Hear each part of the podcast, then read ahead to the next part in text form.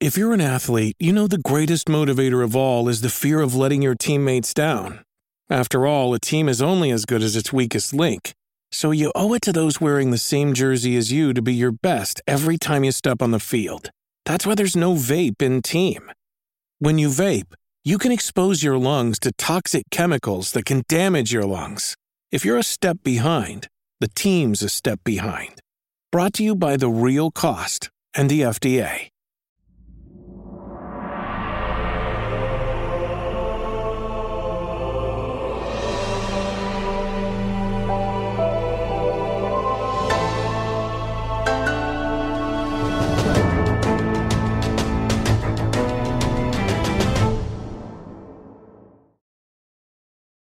What is going on, everybody? Welcome to another episode of the Kind of Funny Xcast, your home for all things Xbox here at Kind of Funny. Of course, I'm one of your hosts, Snowbike Mike, and today I'm joined with my guy, the greatest on planet Earth, Parris Lilly, for another episode. Parris, how are you doing today? I knew that was coming and I still wasn't ready for it.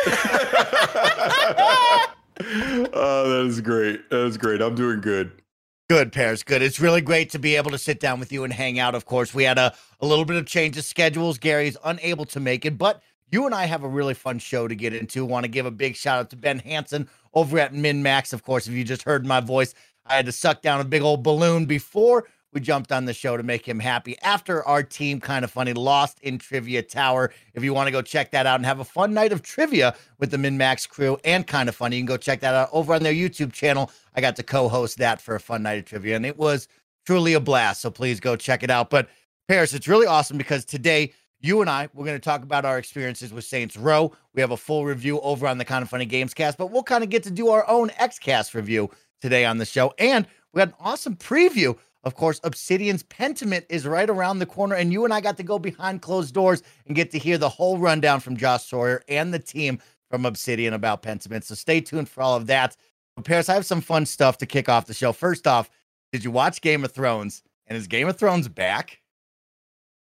I think it's back. It's back. I, I, I, and I and I swear to you, an hour before I watched it, I would not have said that. The only reason, the only reason I even got into it is I just saw so many people on social media talking so high because I wasn't going to watch it. I was like, yeah, I'm done after that last season. Everybody was talking so positive about it. And then my sister in law, because I was out with the family, we were having ice cream. And my sister in law was like, because her husband didn't come. And I was like, wait, what, why is he not here? He's like, he had to stay home. He has, he, he has to watch House, you know, House of Dragon. he was all excited. I was like, you know what? Okay, screw it. So last night I watched it and it's like that that meme from Godfather. Just when I thought I was out, they pull me back. Never in. doubt I'm, my boy I'm, Matt I'm Smith. Except oh, like ignore ignore Morbius. We don't talk about Morbius, but Matt Smith Yeah. always brings the goods. And like when I saw him that like they got him for this show, I was like, oh, he's gonna bring something special to this. Yeah, Mm. I'm I'm definitely interested in this story to see where it's going to go. And uh look, I, let's look at it this way: How many seasons of Game of Thrones do we have? Eight. Eight. Hey, seven of them are really good. So I'll just look That's at true. it that way. I'll look at it that way. So I, I I have some hope here, at least for for the early seasons. We'll obviously see how it plays out. So yeah, they got me. I'm back in. Yeah. They, they got me. I was really excited. Uh, I was a little apprehensive, like most people, right? But that intro, and then right as they played the music, I said to my friends, "I go, if they got a dragon flying in the sky, I'm in." And sure enough, the first scene is the girl dra- flying the dragon. I'm like, I'm back, no matter what. I'm back Yeah. into this, and they did everything that I wanted, right? For me, as the casual Game of Thrones fan, I'm there for the violence. I'm there for the dragons, right? I'm there for the intrigue of the story. And they nailed all of that right from the get go. And I was really pumped up about it. So can't wait to catch up next Sunday and see where we go from there. One. But uh Parris, we had a good week Can- as well. Can, oh, tell can I for, before we go because Barrett's here and I know I Oh, know okay. he's he's as hooked in as I am. Oh, How phenomenal was Better Call Saul?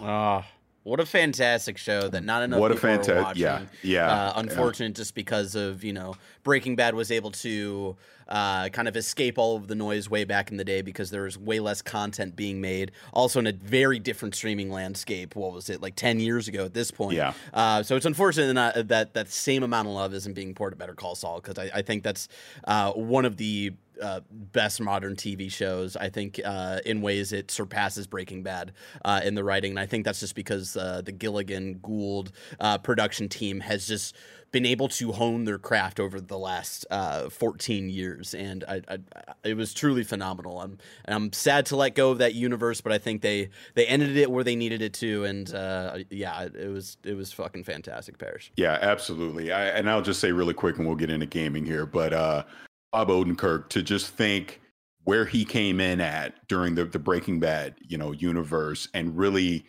didn't, you know, he he didn't think anything as he wound up playing that character for 12 years and then to just see how they stuck the landing with that series finale. Um, I mean, it was it was fantastic, and it's crazy. And what what Better Call Saul did was, as a prequel, it actually made Breaking Bad better, which is crazy to think.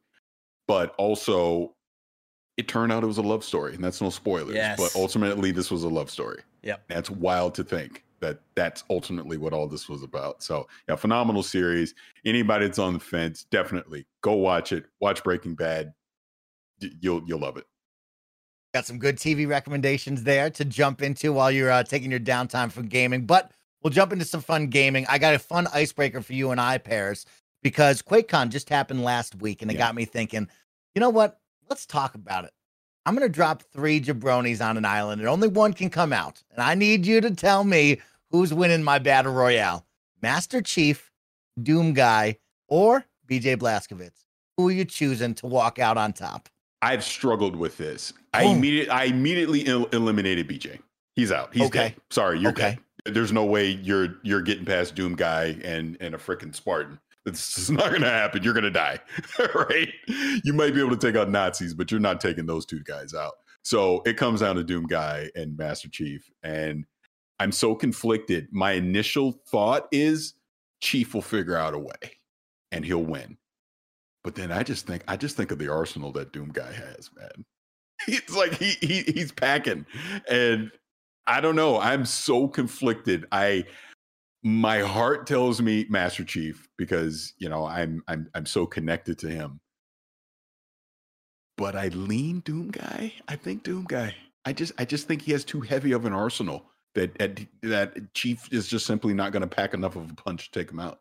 Oh, I love that you went there with the arsenal because that's not what I was thinking. I leaned into Master Chief like you did with the trained super soldier, right? Yeah. He's done it all. He's got all the gizmos and gadgets that we want from this latest entry, right? But the Arsenal is right. Doom guy's got a lot of it. I do want to give a small little shout out to BJ, right? Because like yeah. you said, BJ's taken down some Nazis before. He did have a super mech suit at one yes. point. That is true. Late, that is pretty true. recently. So and, and he can pack just, a small punch. Yes, he he packs a great punch. He's very resourceful. But I will say, if you're dropping these three on an island, like I I think BJ is the one that I love the most.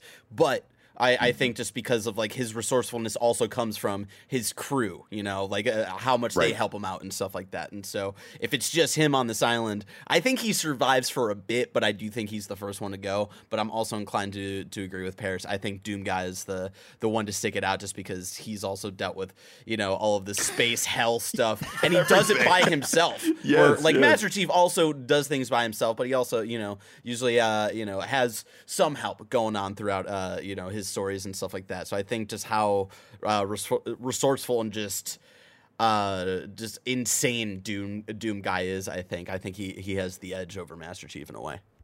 All right. Well there it is audience out there. The kind of funny xcast has weighed in. Doom guys coming out on top. We want to know what you think. Let me know in the youtube comments down below. Of course out of those three who's walking off the island? But looking at QuakeCon, we had some cool Game Pass updates Parris that I wanted to make sure we covered before we got into the news and all the fun topics. Of course, out right now, you have an Elder Scrolls Legend Battlespire, Quake 4, Return to Castle Wolfenstein, The Elder Scrolls Adventures Redguard, Wolfenstein 3D, and for Game Pass perks, Quake Champions Champion Pack. Instantly unlock all the champions with the ultimate perks. Play the entire roster of 16 elite champions. Uh, Quake Champions is a must own before you can unlock all these characters, but it's available for free on the Windows Store. Quake Champions, a game that was revealed like five years ago, Parris, and now is like finally fully out, right? But it's mm. been out. Did you ever check this one out? Because they had a killer trailer I'll never forget that I said, Ooh, those characters look really dope. Like I told Gary recently, I haven't played any Quakes. Have you ever checked out Quake Champions? I have not. I was into Quake way back in the day, but okay. by the time that came out, I kind of fell off on it. But no, I haven't checked it out, unfortunately. All right, I'm I might check it out now that we've had a little bit more hype here over this past week. I might give that a check out because I remember games like Unreal Tournaments I was definitely into. So I, I think Gary sold me well on Quake. Maybe I should give this one a try. Yeah. But Quake Champions, I got my eye on you. We'll take a look. Parris, let's jump into the fun. Of course, this is the kind of funny Xcast. We post each and every Wednesday at 6 a.m. West Coast, Best Coast time on youtube.com slash kind of funny games, roosterteeth.com, and of course on podcast services around the globe.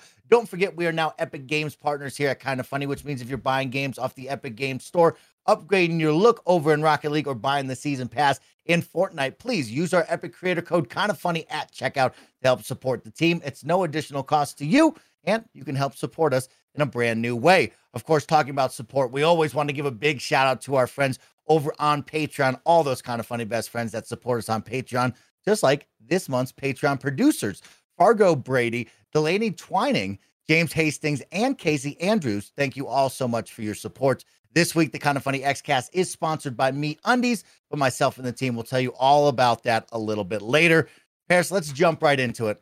Let's talk Saints Row. Of course, over on the Kind of Funny Games cast, we did a full review with myself, Blessing, and Janet. So you can go check out the official Kind of Funny review. But here on the Kind of Funny X cast, it's me and Parris. We get to talk about this stuff. So we'll do our own kind of mini review here. But I really want to know about your experience, your thoughts, and then we can break down a little bit deeper into my thoughts that I didn't get to share on the Games cast. So, Parris, Saints Row 2022, the return. What did you think? So for, first and foremost, I think all of you did a phenomenal job on on Gamescast. I watched it earlier today. Thought it was great. I thought just everybody, your yourself, blessing, Janet. I think everyone just sum, summarized it up very well, and I agree with a lot of that sentiment. And and it's unfortunate because I even tweeted out this morning. There is some fun to be had in Saints Row, but it's so few far in between. And in 2022 to come out with this type of open world sandbox game. And it's not it's it's not doing anything innovative right? It's not doing anything. I just i feel like i have been here before and i have been here many times before. Whereas i i think i even said it before the show started. If this came out in 2012 we'd be applauding it but we've had so many different variations of this in the past decade not to mention and i just have to be be frank here i understand that saints row has always been a parody of grand theft auto. When i look at grand theft auto 5 and i think that is a game that is from a decade ago and this is not even doing that as far as the storytelling goes as far as the, the mission variety goes. Um it's it ultimately this just felt generic to me and that's unfortunate because I really had a lot of high hopes for Saints Row and them basically making this remake and setting it in in this town. And I just thought we would get some really fun satire moments, some really fun sandbox moments out of this game that aren't just a repeat of things that we've done multiple times before. I think, like I, I mentioned, mission variety. I felt like a lot of the missions I was just kind of doing the same things over and over, especially with the side missions. There was really no variety to them it was just all right let me do this again for like the 17th or 18th time right? And then when you dive into the story it, just is very bland to me. It didn't do anything that i like i i, I will fully admit i kind of just blanked out on the story about halfway through. I did not finish the game for for full full disclosure here because i wasn't having fun with it. I just wasn't. I just felt like all right i've done this before. Rinse and repeat what are we doing here? Not to mention, I played it on Xbox as well. And I don't know about you. I can't remember if you said this or not, Mike, but I ran into bugs as well. I ran into to some some some glitches and some issues. And I understand it's you know this is review period. You know they're going to do patches and everything. So I was never trying to ding it too much on that. But when you couple that with well, I'm not really having fun anyways. Uh, you know, look, I'm not as extreme as Blessing was, but it's but it's close unfortunately. And like I said, that that that's a damn shame because I think the Saints Row franchise as a whole has been pretty solid over the years. And unfortunately, this kind of comes off as one of the worst entries in the series. Yeah, I echo a lot of things that you just said, Parris. And of course, if people heard the games cast, they know a lot of where I'm going to dive into. And I feel what you just said, right? Saints Row was a very special game and franchise to me as a young adult, right? When I think about it, you had the GTA 3s through Vice City, right? And then into San Andreas. And then all of a sudden you were hit with Saints Row, which was the over the top, kind of crazy little brother, right? That double A darling Mhm. that came out and was like, hey, if you like Grand Theft Auto, we're going to do all that, but we're going to be even wackier and wilder. And it kind of got people, right? From the dildo bats to the insurance fraud and to kind of like that Saints Row Johnny Gat gangster mentality. I was into that, right? And I really loved the first two entries. And as people heard before, when we did the draft, I said, I'm really apprehensive.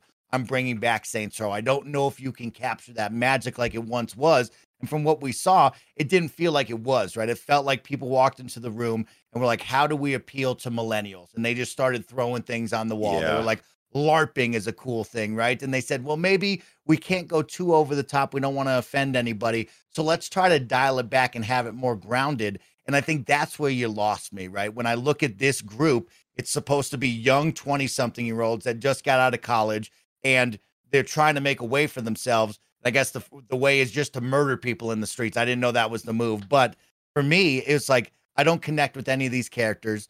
The story beats that we got with each of the roommates, which are supposedly the main members of the Saints, just never felt heartwarming, never felt like you connected at all. And it was a big downfall because, you know, Parris, I wasn't expecting a Last of Us type story, right? I wasn't expecting to walk out of this going, wow, the story, right? But I was expecting a little bit more out of this story. And I think they really missed it on that. So now you have a forgettable story. So what happens here with the gameplay? And for me, I went above and beyond. I got 73% of the way through, and I found a lot of my enjoyment became, oh, this is something new and fresh, meaning it's a new video game. It's the open world action game that a lot of people love, and it's just become a checklist for me. I'm just Yeah. checking things off the list, and I've become addicted to just passing time doing that instead of enjoying new and varied gameplay like you brought up, right? A lot of these things come from, hey, you have 12 different ventures and all of them are just rinse and repeat gameplay that you've seen from the main missions and side hustles, which is show up to a spot, murder 20 and 20 bad guys, you're done. Hey, drive this car from point A to point B. Sometimes it's really quiet, sometimes you're being chased by the cops. Another one is you show up to a spot and you just fight endless hordes of enemies. And nothing ever felt unique, except for, of course, the big stapled franchise, which is the insurance fraud.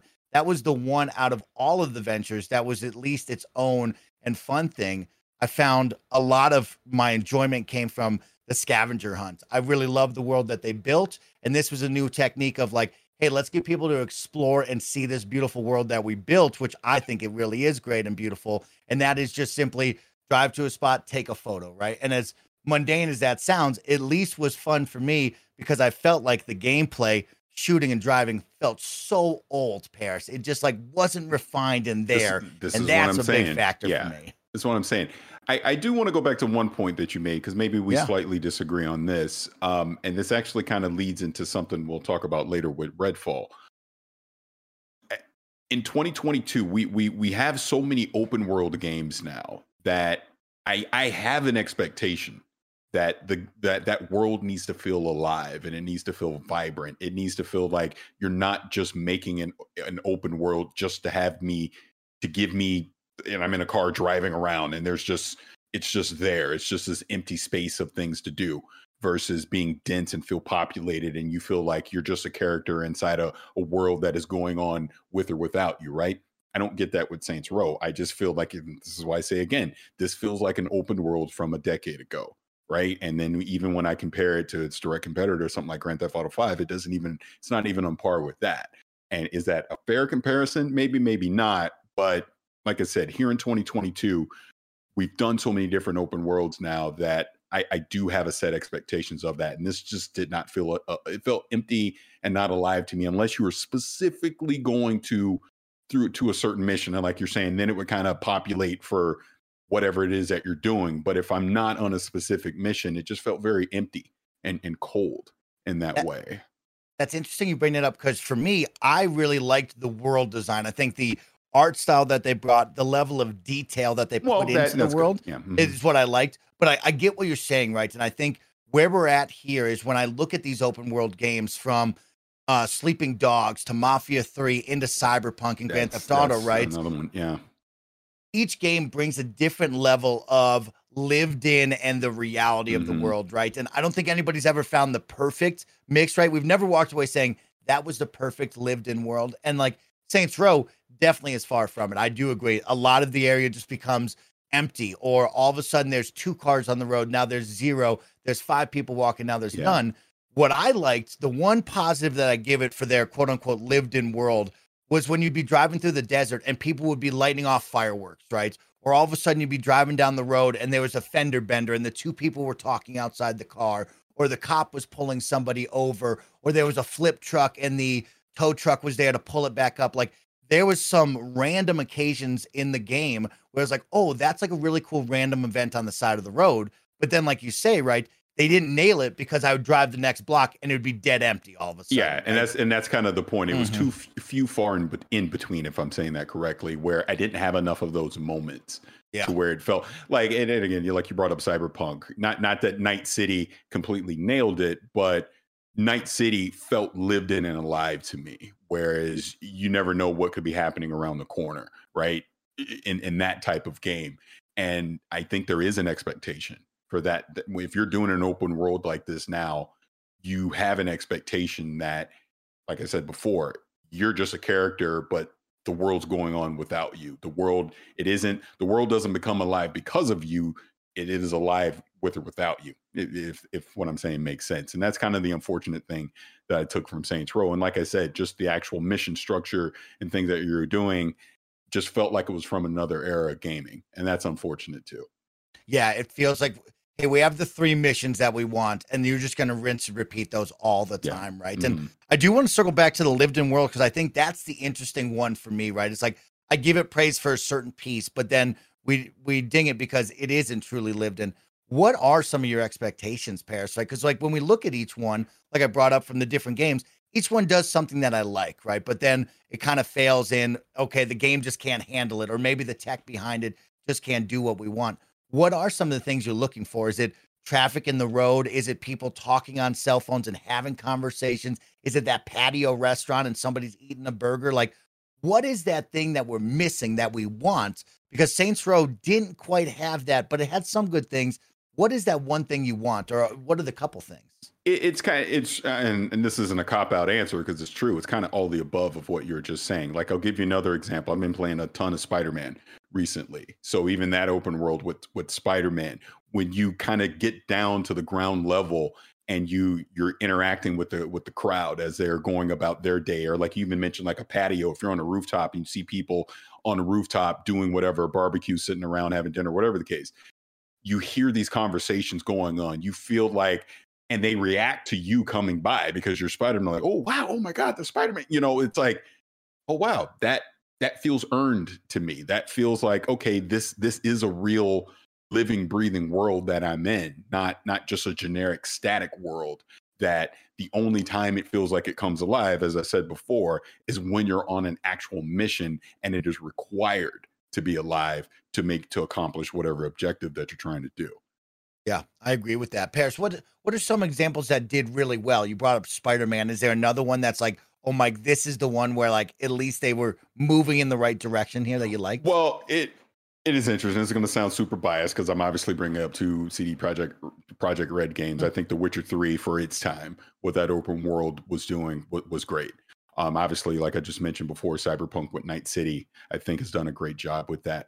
Now, here's one that people probably wouldn't expect, but I think did a great job with their open world was Assassin's Creed Odyssey. I really enjoyed that that open world, and that was that was what uh, Greek Greek mythology that, that it was going through, right? Like obviously, I just mentioned Spider Man and Miles Morales are, are very similar in that way as well. Um, you know, another, I guess this doesn't really count as an open world because it's more of a battle royale. Uh, I was actually going to say, just recently playing Rumbleverse. Oh, there you go. I kind of like that one as well. Now, here's one where I think you can ding that didn't do as great a job as you thought it would have. Halo Infinite. Oh, believe it or yes. not, you know, but they admit it's not a true open world and they're not trying to say it's hey, just go over do whatever you want when you want. It is more structured in that way of just these big sections that you get to go to and there's things going on. But even in, and I'm not trying to derail it into a negative, but just as an example of another one I thought that could have done better, even when you're in these big open spaces of Halo Infinite, there isn't always enough going on around you, right? You'll run into these set pieces where brutes or grunts or whatever are, are, stationed around a certain thing and you can interact with them and have a fight, but there's not enough random encounters and things going on. And even if you take that back to the initial reveal of it, there's supposed to be like all these animals running around and stuff. And and that's not necessarily happening in that game. I know I am blanking on other open worlds to compare it to. I'll probably later go, oh, this one too. But I think those are some good examples. Yeah, I, I think that's a big one everybody talks about, right? Is that lived in world, right? Yeah. How does it feel when you're there? I bring up like the level of detail in the world itself. I think Santo Ileso is really pretty, right? You mm-hmm. and I and mm-hmm. Gary have talked of like, what is the next GTA? And I think Gary brought up like, what if they did the Southwest? And I first gawked at it. I was like, I don't want to be in some desert. Like that doesn't right. sound fun to me. It's just going to be brown all the time. And sure, this is brown all the time, but it has some really beautiful worlds, right? The yeah. points of interest do stand out. They have bright, colorful stuff. I do ding it though, Parris, because they have a couple of big landmarks, and it's just like they do nothing with it, right? They have this right, whole right. casino section and nothing happens in it. And it's like, man, when are we going to get to that part where we're doing more with some of the world around us? But yeah, the lived in world is something we always talk about. It's interesting on open worlds. And some people get it. I don't think anyone's ever been perfect, and that's been the gold no, standard, but no. we keep inching forward. And so I do give them a small point of like the random acts, but like like you said, right? After a while, it just becomes the same fireworks going over and over and again. Uh, but that's you know something interesting. Yeah, I, I totally. How am I going to forget this one? I'm sure the comments are screaming at me right now. Red Dead, Red Dead Redemption 2. Oh I mean, yes, they, they, they nailed that open world uh, for that. I think that is ab- actually one of the best representations of a living, breathing open world that feels thriving. That you never know what's around the corner as you explore various areas in there. I thought, if anything, Rockstar absolutely did a great job with that. And then even along those lines, we keep going back to Grand Theft Auto 5. Grand Theft Auto 5, for as old as it, as it is as an open world, is still pretty freaking good. Even yeah. even to this day, obviously the multiplayer has really expanded upon that. So along those lines, it, it will be very interesting to see what Rockstar does next with GTA 6. You know, as far as just iterating even further on the open world concept. I think that, you know, to summarize all this, I know we'll probably move on here. Just overall, open worlds are here to stay. They're not going anywhere, clearly. We're, mm-hmm. we're definitely going to see more of those. I mean, Starfield, for all intents and purposes, a, as a game that we're going to get here pretty soon, is basically an open world game. It's a discovery game. You're going to all these planets and doing all these these different things. So it'll be interesting to see how that plays out, you know, in that that type of setting. But yeah, we're definitely going to see more. Uh, well, Fable Fable is going to be another yeah. one. Sticking to mm-hmm. Xbox is going to be an open world game. So it'll definitely be interesting to see what people do to continue to advance it. But we have definitely reached a point where, like a game like Saints Row, I have that been there, done that feeling, and yeah. I'm I'm ready for something new. Yeah, I want to give a couple of shout outs to the good, and then we can focus on some of the bads, and then get out of the Saints Row talk. But like I said, right, I got lost in the checklist right? And I think a lot of people, when they see these open world games, they want that big checklist, that endless, oh, I spent $60 on this. I'm going to be here for a while. And it has that, right? And we talk about a lot of the missions and the side hustles and the ventures are all very samey. But if you're mm-hmm. looking just to get lost in it and just eh, turn your brain off, it will have that in spades. It is a big game. I spent probably 20 to 30 hours in. And like I said, I'm only 73% there. And it is so much more to do. Another one is customization, right? You and I and everybody saw the boss factory beforehand where it was like, hey, you can create yourself, you can create any one, right? And I talked about it in the review. I just don't have the skills to make my characters ever look good. I wish there was a randomized button, honestly, but a cool one I want to give two props to is one is the variety. And of course, they also have user generated content. So you can use somebody else's cool creations and see that. I thought that was dope. And then also being able to change your character at any time throughout the game, I thought was really, really awesome by just bringing up your phone, yeah, going into mm-hmm. the character creation, and like you can create your clothes, or you can like redo your whole self from a male to a female. You can change your voice on the fly. That was something for me when I started. I was like, I don't know what voices to use.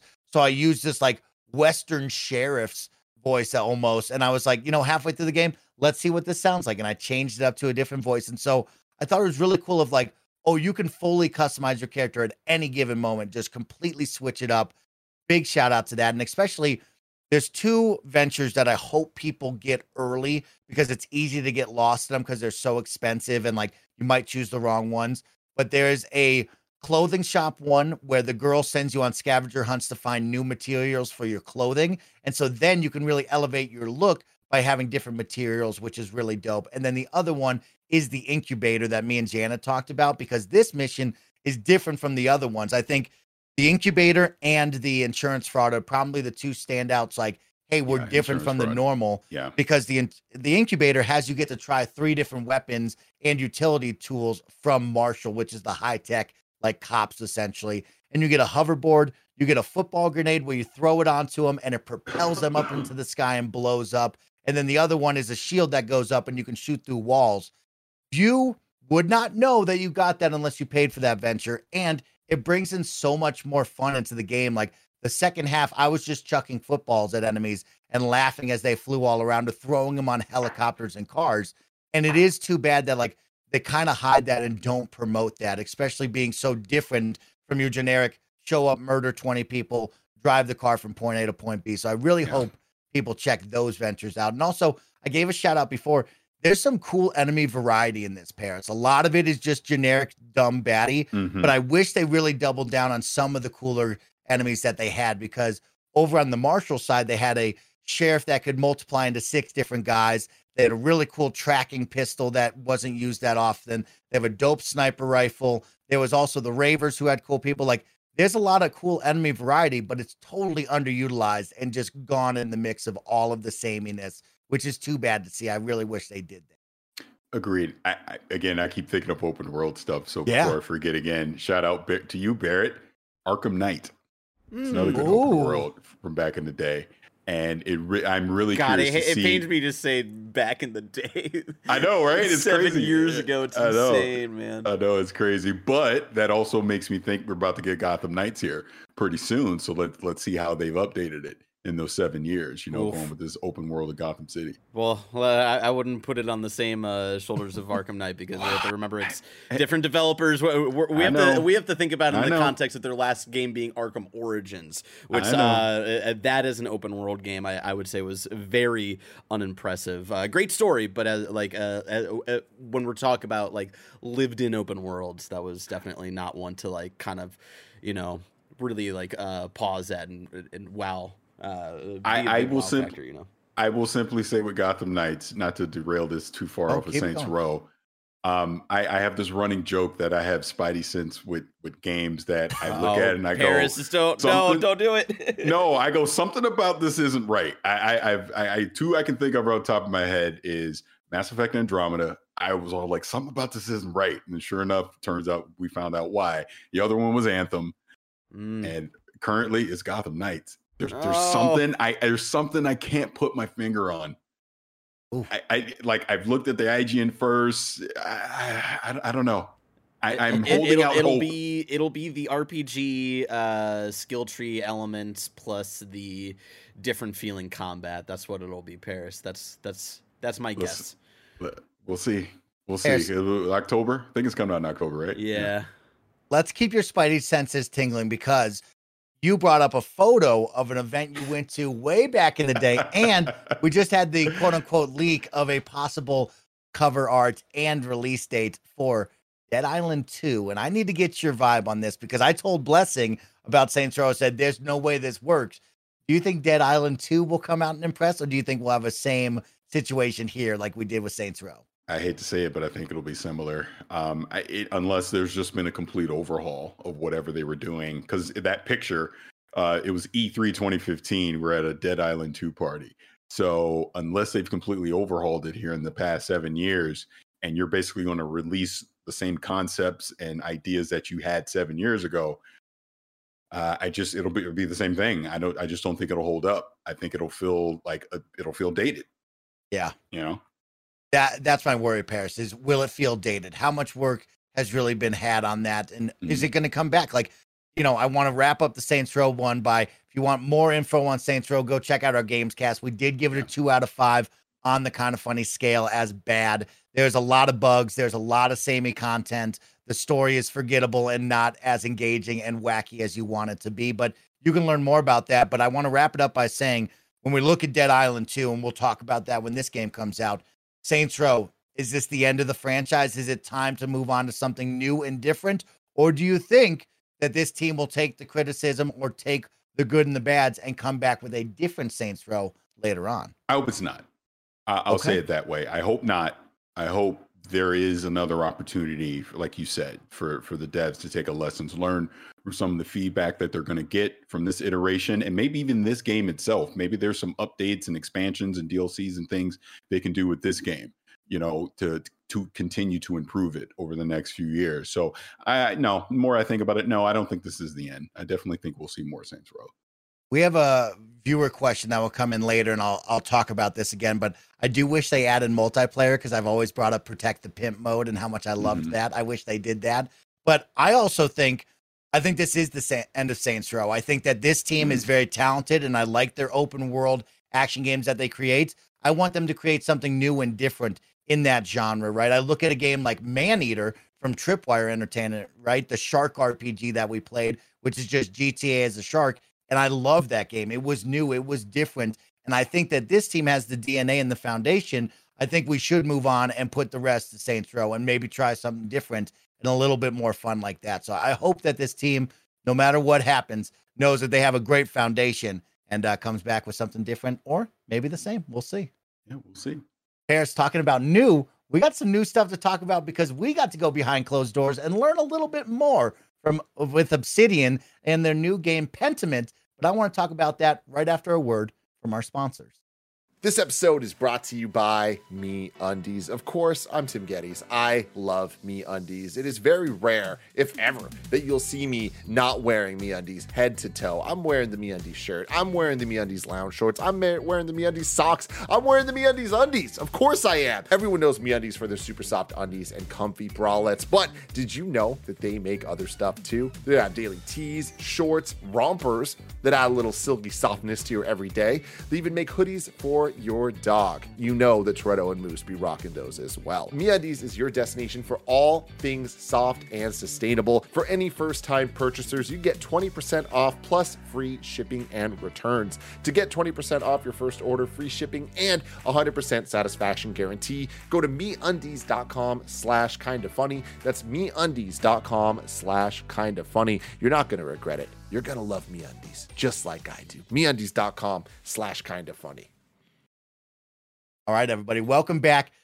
Parris, this is a fun one. This is pretty cool to go and be part of this event to see behind closed doors with Obsidian, talk with Josh Sawyer and Hannah Kennedy from Obsidian. Of course, Josh Sawyer is the studio design director at Obsidian and the game director of Pentiment, and Hannah Kennedy is the art director. And they spoke with us about their upcoming narrative adventure game, Pentiment, scheduled for release in November 2022.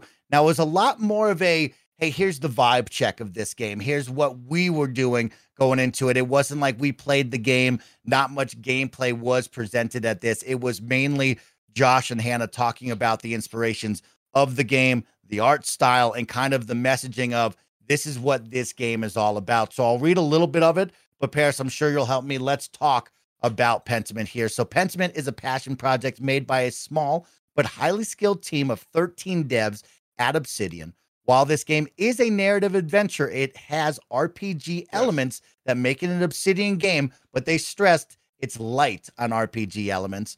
Players will find a unique take on art style and vibes in a historical adventure game.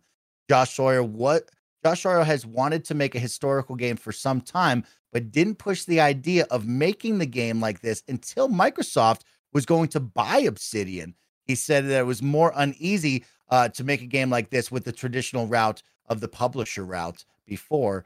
I have a lot more details, but Parris, just off the initial gist, what did you think of Josh's comments about making this game this kind of passion project of his? Yeah, I think that's an important point. And kind of goes to show, you know, and I've talked about on previous shows uh, about, you know, how, how much I adore Obsidian. And I think ultimately they're going to be, if not the most important, one of the most important acquisitions in the history of Xbox Game Studios. And it's for exactly reasons like this. It's them now having the flexibility to go off and do a passion project like this. And obviously, Microsoft being on board to allow them to go chase a passion project like this. Like you said, 13 people worked on this game and they're not going into it expecting it to be this huge big AAA experience that if Obsidian was still, you know, an independent developer, you know, they would basically have to like, hey, have to sell a publisher on financing and publishing, you know, this game because they're going to want to return on their investment. But instead,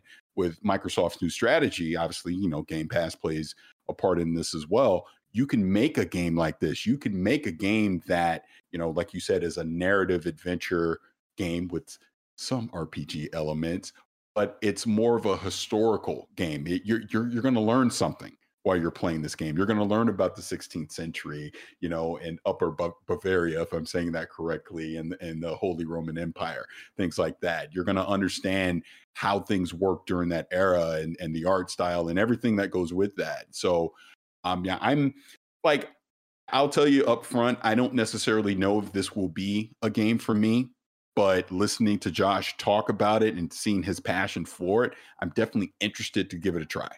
Right. And maybe, like you said, I start playing it and I, and I actually come out on the other side more enriched because of it. I've learned something about it. I've learned about an era of history by being able to play a game like this. Um, so yeah, I'm I'm actually I'm very happy to see that Josh was able to get a passion project. And I think this could be a signal that we see other developers get similar opportunities to make something that, you know, we're not expecting it to be this huge, big selling game, but it's something that from from a creative and artistic standpoint, they're allowed to go do. And you never know what could become of something like this. So eh, very interested to see what the final product will look like when it releases. Hey, brought up two good ones for me. First off, yeah, Parris, I agree with you. I was very similar coming out of the summer games presentation when we saw Pentiment for the first time. Right. I think everybody throws around Josh Sawyer's name. They throw around Obsidian and they think New Vegas, New Vegas yep. 2. Mm-hmm. Give me the big RPG. That's what they're known for. And Josh, in multiple interviews, has talked about I've made those games for 20 years, right? I wanted to do something different. I wanted something that I can, you know, put my really finger on. And this is that. And hearing his passion, I totally agree with you, Parris. It went from being kind of lukewarm and ice cold to this of going, okay, well, I'm going to give this a try with an open mind and maybe see where this goes. Because there was some really cool moments that you and I saw. A big one that he talked about is the font, right? This game is really yes, driven yes. about you talking with other characters. And of course, you're going to kind of un- unravel this mystery of your best friend and your mentor uh, is accused of a murder. And so you take it upon yourself to go solve that murder and kind of save your best friend from getting the repercussions of that. But at the same time, you'll unravel a giant conspiracy that goes on for 25 years. Yes, so they really yes. talk about like a generation of this game where you're going to see children grow up into adults as you're playing this. But the big one was the font, right? Like everybody comes in and depending on their, you know, background and their history, the font might be different. And that's what captured my attention was every time the font came up, it was something different. Or you looked at it and you go, oh, what's that? And you can actually click on pieces of the font and go into their glossary where it will tell you what characters they are, who's on the screen, and then also like historical facts, like you brought up here. So I thought that was really interesting and different that I, I wasn't quite ready for. That actually caught my attention a lot. Yeah, completely agree. And that's what I would say to anyone that that is watching or listening to this now. And obviously this is a preview. We haven't gone hands-on with it, so we ultimately don't know what the final product's going to be of the game. But it's something different. And I think, you know, this is what we've we've talked about with Microsoft taking this approach with Xbox Game Studios and creating uh, you know, Game Pass and having just a variety of different types of games and genres that you can try out in that service. And you know, this game will be at retail as well. You can buy it standalone, play it on Steam, you know, on console, whatever. But again, it is a part of Game Pass. So if you're a subscriber to that, kind of because this is how I'm thinking about it, it's like I will give this a try. because it, it is different enough. This isn't like I remember seeing this during the showcase and I go, what is that? like I had no idea. Right. And then, you know, I just knew that Obsidian was making it and immediately hearing Obsidian, I go, okay, this is something I need to pay attention to. And then to your point, seeing just the passion of Josh uh, talking about this game, and then and I'm blanking on her name. I don't know if you have Hannah Kennedy. Thank you. You know the art is art director. Is that her correct direct yep. title? Yeah. Um, and just seeing the art style of this game, yeah. I mean, it it looks great. It's it's different. You don't. There's nothing I can think of off the top of my head that I would compare this to right now. Right. So let's give it a shot. Let, us yeah. see what it is. So I think getting that presentation and seeing this preview and seeing how dedicated this small team what was to this absolutely and and I'll even say this I and I'll take this back you know when when I did the showcase back in 2021 and sitting down with the grounded team yeah uh, there you go. I was going to bring it up. Yep. and talking to them and that started off with 17 people you know and uh, look we're about to have, get the 1.0 product of that. So you know sometimes great ideas have have smaller you know meager humble beginnings however the phrase goes right? And you know maybe it may not necessarily be pentiment maybe this sparks the idea for obsidian to do something even bigger and bolder with this concept so absolutely i'm i'm definitely intrigued by it and want to see where this goes yeah, you brought up like the passion projects and the smaller teams taking on these opportunities that maybe they couldn't do if they went the traditional route like josh mm-hmm. brought up and Obsidian and Grounded are a great start to that, right? It looks like the team is back at it again, able to do that. But you brought up the art style, and this is another one for me. I think of an art style that didn't really connect with me right at the beginning, and that's As Dusk Falls. And I fell in love yeah. with that art style by the end of the experience. And for us to go in there and watch this hour long, you know, kind of conversation and preview with these two, I fell in love with the art style. I thought it was really cool. And to hear the background of like, oh, we learned from, you know, real historians here of what this was, how they were doing this, and then we put it into the game. It looks cool and it sounds great. Um, man, so much to go over. Of course, very big um inspiration and gameplay elements like Oxenfree and Night in the Woods were his two comparisons there. So yeah. definitely something if you are interested in those games, that's what you can kind of expect is exploring the world, talking to characters, creating connections, especially with them over generations, and also kind of like finding and investigating clues and then you will be able to throw the book at someone and like accuse them of the murder and they might die or you know maybe they'll take the punishment but like they could be gone forever depending on who you choose which i thought was pretty cool too and i think one other key point to bring into this he he made it a he made it a, an emphasis to say that this is a game for non-gamers. This yes. isn't this isn't extremely difficult or anything like that. This is something to be a pick up and play experience and get you into this story and into this narrative and like you said unraveling this mystery you know so people that aren't hardcore gamers can look at this pick up this game and give it a shot and i think just looking at the overall picture here these are the kind of games that you need when you talk about people that aren't gamers give them something to wet the palate right let's let's ease you in and then maybe you get hooked on it and you go hey i really like that now maybe i'll go try this or i'll go try that on down the road so like i said I'm I, I walked into this going, I don't know what this is. Is this for me? Not sure if it is for me, but hearing Josh talk about it, I, I am definitely intrigued and I, I will absolutely give this a shot. Yeah, keep an eye on this one. He also said at the end there's a playable de- demo at Gamescom, yes. so it mm. sounds like we're going to learn more, or at least have more people going hands on with their impressions as well. So if you're at a Gamescom this week, enjoy because maybe you'll be able to play Pentiment as well. But Parris, that's a cool one. It was really great experience to be able to share that with you and that yeah. team at Obsidian. And yeah, I think you and I went from, hey, what is this? I don't know if this is for me to, okay, you have my attention. I'm excited to see what you got. Let's jump in and uh, we'll try it when it comes out November 2022. Well, let's keep it going, Parris, because there's a game you don't have to wait long for. It's coming to PC Game Pass, and I'm all about this game. That's Death Stranding, y'all. Death Stranding is coming to PC Game Pass on August 23rd. So tomorrow, the day uh, day that we're recording this, it's tomorrow. So yesterday, if you're hearing this on Wednesday, but Kojima Productions and 505 Games partnered with Xbox to put this on PC Game Pass. I'm all about it, Parris. I I know you and I. There's we always have the conversation of the general audience who is not on social media, that's not the console warrior, doesn't care about anything, just wants to play games. And then there's social media where people get way uptight and too upset about things. And so for the general audience, this is going to be awesome because, right, it was a PlayStation exclusive, came over to PC. Now it's on Game Pass PC for the Xbox fans who might have Ultimate or just PC Game Pass. But now you get to jump in to this Kojima Productions joint. And I freaking love this. As someone who's been playing it just last month, I've had so much fun with this. And I'm really glad that more people get to play it. For the people on social media getting uptight, y'all got to chill. Y'all got to just enjoy things. It is insane Yeah, to see people upset about a game coming to PC Game Pass fans. But, it's but insane, Mike, how man. is it on this platform when Sony owns the IP? How could they let this happen to one of their own IP, Mike? How? It's crazy, right? Barrett and Parris. It's crazy stuff. Well, But here, here- here's really the wild exciting. thing about that. That just to, f- first and foremost, let me let me just say this about Death Stranding.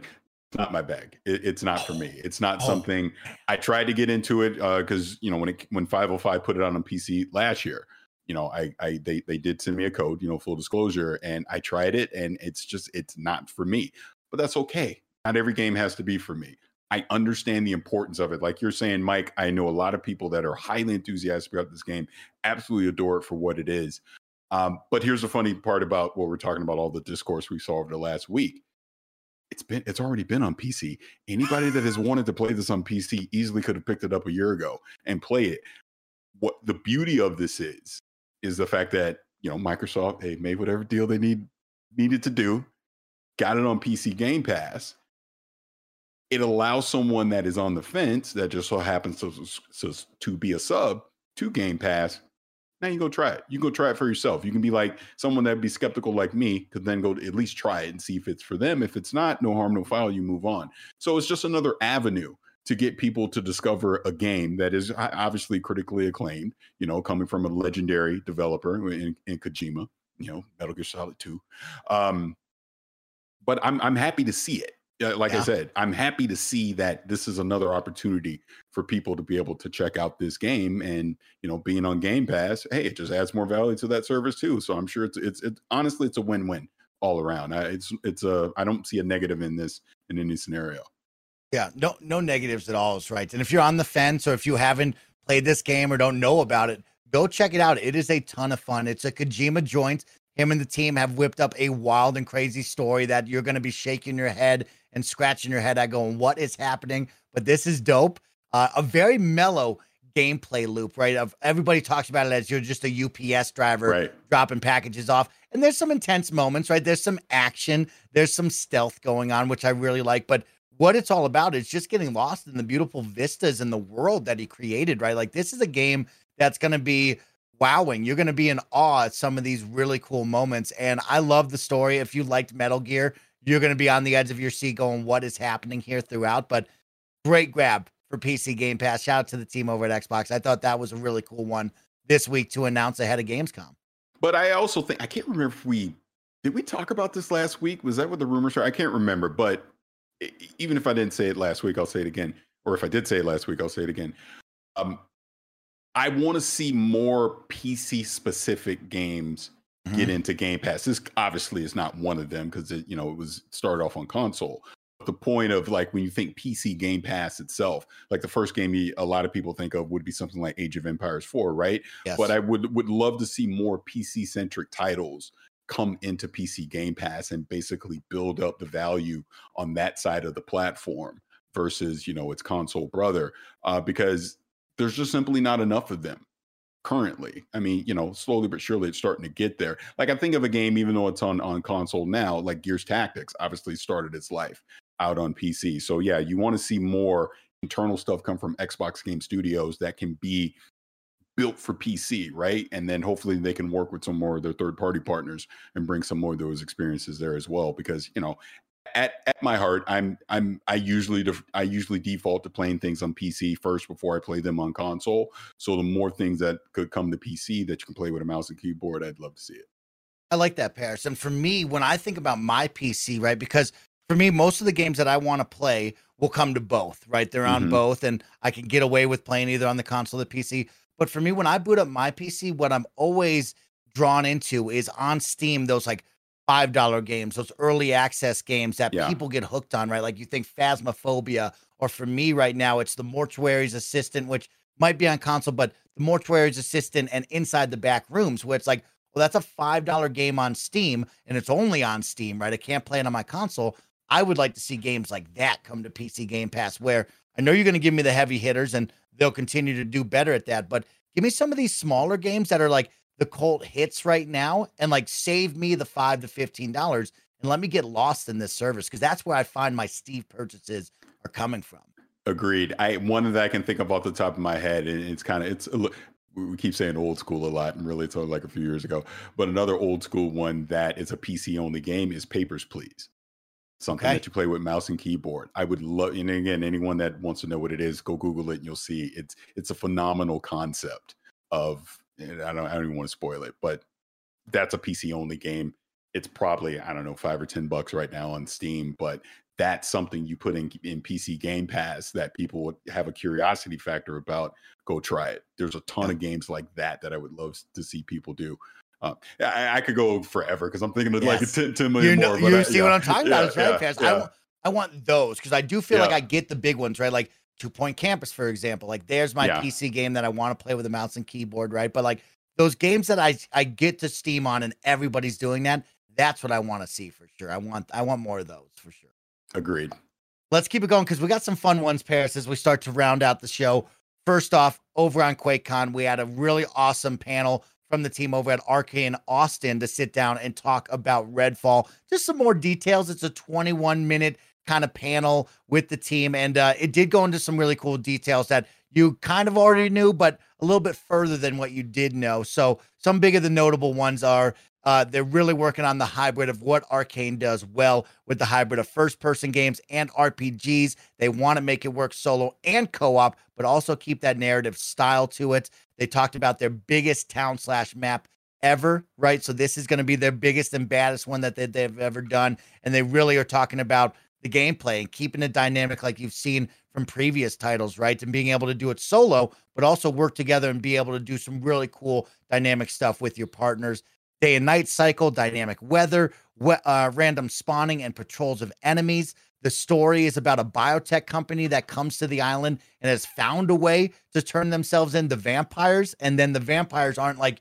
your traditional vampires, they're a little bit different. So if they bite someone, they can actually choose what they become. Yeah, so, yeah. you know, they can kind of play with the cultist idea of, oh, I get to become a vampire. Psych, you get to become a blood bag, is what they talked about, which was pretty cool as well. And uh, of course, the big baddies, the vampire gods, are the most powerful and the ones trapping you on the island.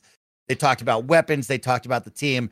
It is a really cool deep dive for 21 minutes if you are interested in Redfall to get you excited about this, right? I think we all were a little let down that it got delayed out of this summer because we wanted to play it. But man, this uh, got me excited again for this game, which is dope. Yeah, same for me. And bringing it back to a point I brought up earlier during Saints Row, like you said, this is their biggest, excuse me, biggest map ever that they're doing. But one key point that he made was there's no vehicles in this, right? It's Yes. all on foot. So that's going to make the map feel even bigger because you have to traverse it again on foot everywhere you go. excuse me. So my hope is, along with that, all these different areas of this island, of this town, are very dense in that there's a lot of explorable elements to it. When we talk about it feeling lived in and, and just the people that the npcs that you're going to encounter and things like there's a lot of secrets and things to discover as you traverse through through this town through the through this island. So that kind of got me excited as well. You know we we talked about what ultimately seems is, is going to be the one negative about this with the way that they're handling progression where you're in a co-op Mhm. setting but it seems like they want to make sure that this is a completely enjoyable and playable single player experience as well and obviously you know the the, the dishonored roots and prey roots you know that that this team brings to it i'm, I'm excited to see that um but yeah i love the fact that even with the vampires you know biting the npcs and you don't necessarily know what you're going to get you know because of that right? I thought that was a fun element to it and the fact that the npcs they're going to have npcs that want to get bit right? They want you know to to join the vampires they may not necessarily get what they want out of it so i think there's a lot of opportunity here in this world to have these various scenarios and these encounters that you're going to have obviously in a co-op and in a single player experience and again going back to the dishonored roots and the prey roots you know that that uh, arcane brings to this i'm very excited to see not along with the weapon variety but also the the various you know magical powers or whatever you want to call it abilities that you're going to have as well in this. It's looking good. It really is. Yeah. it's really looking good. Um i hope and i'm knocking on wood I, I hope this is a january release. I hope we get this right at Oh. the beginning of the year. That's my hope. I hope it's You like think kick off game- the year with a bang. If, if, if, you if think Xbox- Gamescom or Game Awards? Where do you think we announce something like that? Oh, I'm I'm going to take it even deeper, Mike. Not that I have any inside knowledge. No not inside that knowledge? This is going to eh, announce XO.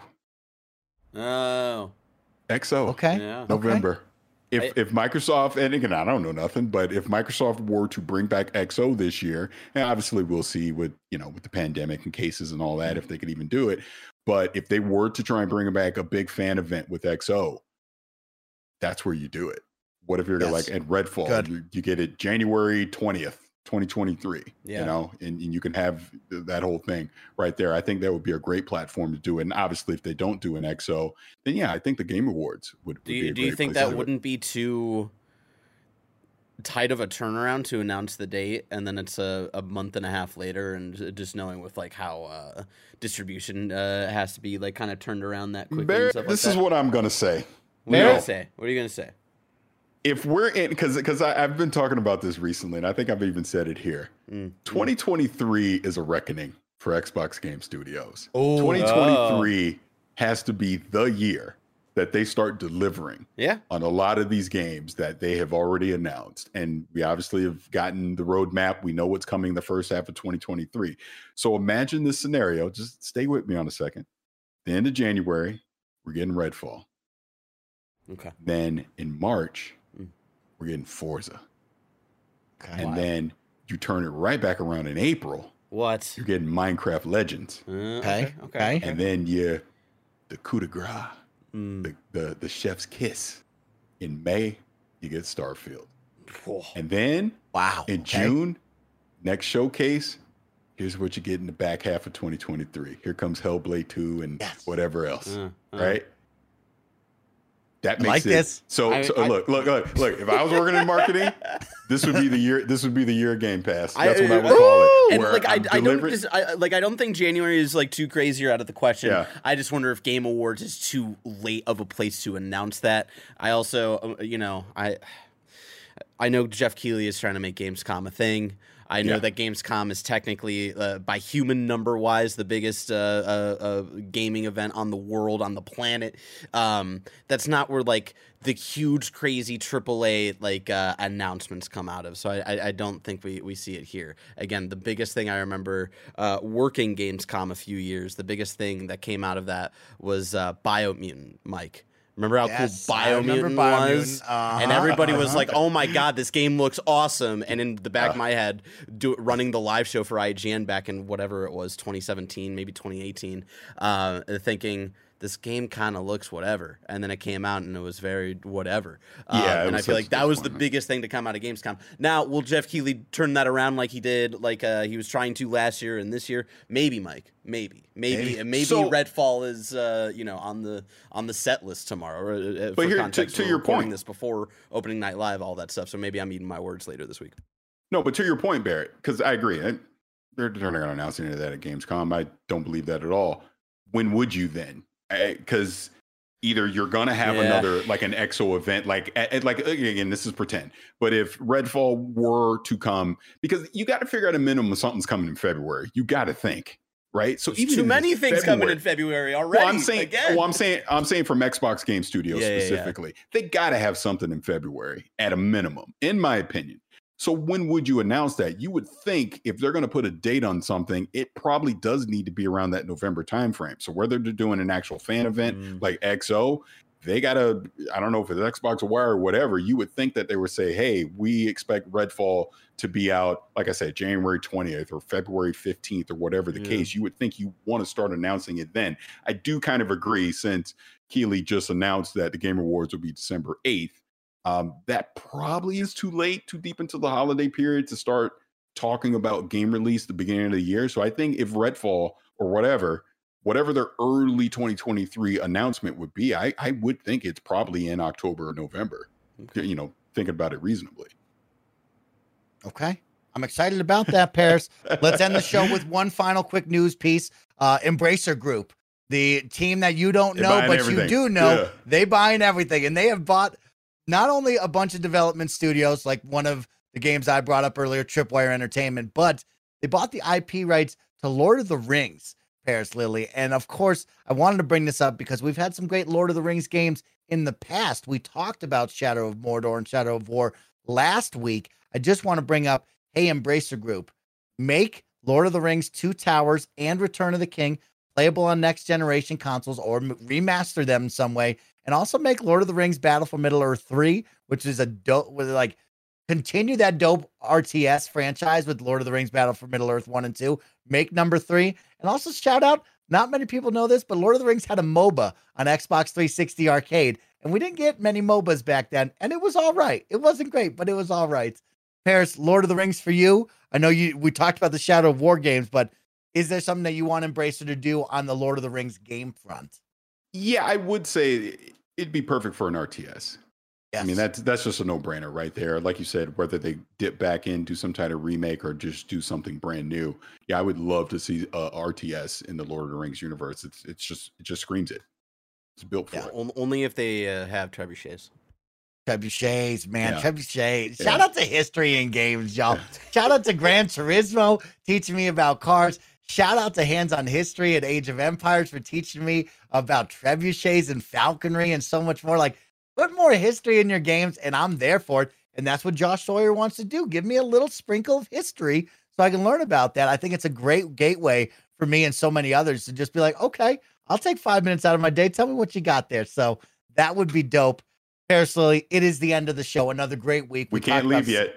We Oh, can't what you get got? out of here yet because I got? thought I thought because I, I saw the notes. I thought we were going to talk about this, and I'll keep Tell it me. extremely brief. Cult of the Lamb is a game of the year contender. Oh my God, Parris! I didn't get to let you talk about that.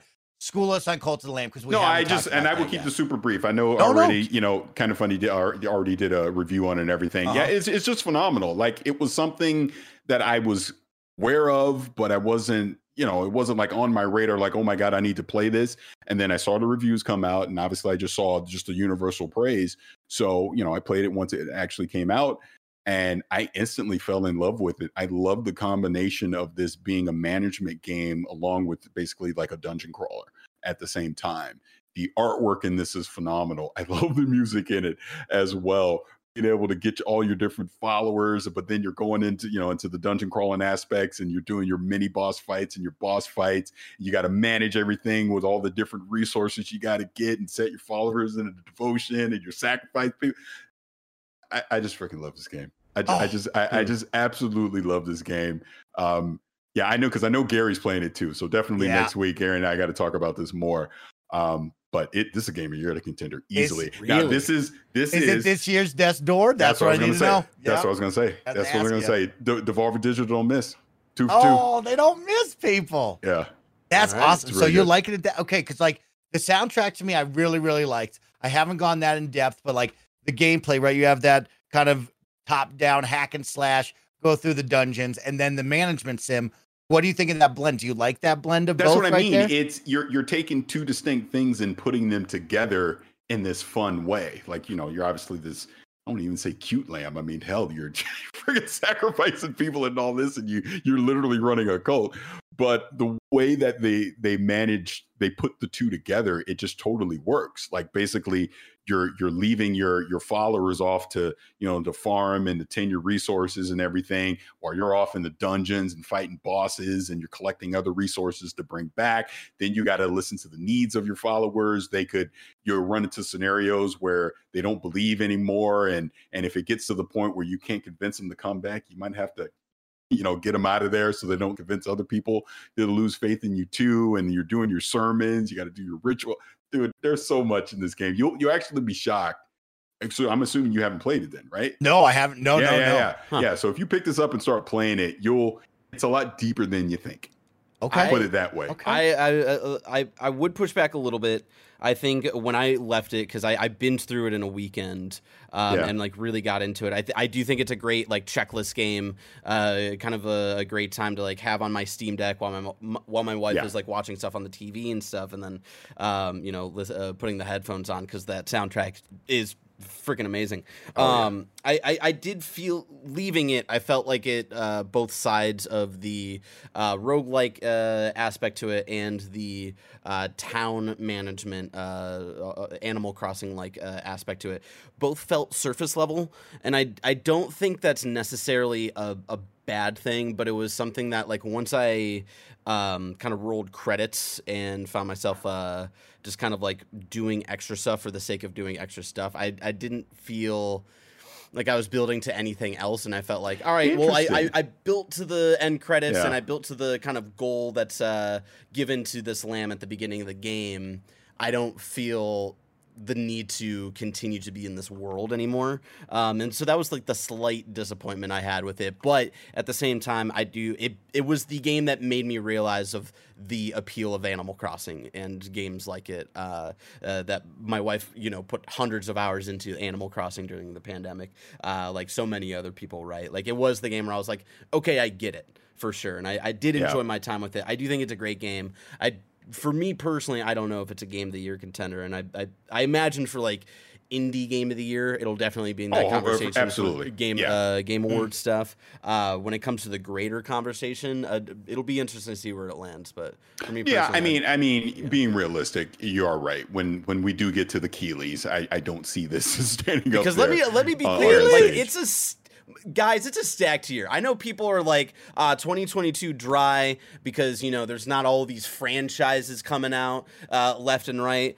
But man like uh, uh, mike let me walk you through it. Like OlliOlli World uh you know i'm gonna list off some play, uh, i'm gonna list off some playstation games so don't like be mad at me really quick. Uh you know sifu horizon Elden Ring, Tunic, Kirby, uh, Star Wars, uh, the Lego Star Wars: The Skywalker Saga, The Quarry, uh, TMNT Shredder's Revenge, Neon White, Cuphead DLC, As Dusk Falls, Stray, Cult of the Lamb, Rollerdrome. Like I, I didn't vibe with the first Pokemon game that came out this year, but then there's another Pokemon game that's coming out this year. We still got God of War Ragnarok. We got Mario plus Rabbids Sparks of Hope. Even though Gary hates Rabbids, even though that, those games are freaking incredible. We got High on Life, uh, Gotham Knights. Maybe it's gonna be mid like uh, Parris's, uh, you know, with his Spidey sense and stuff like that. Who knows? But it's uh, it's been a pretty cool year, and uh, it, it'll be interesting to see where, where Cult of the Lamb kind of uh, uh, filters in on the end of the year conversation. I do think it'll definitely get some love from from outlets though, but it's just I'm just saying it's a, it's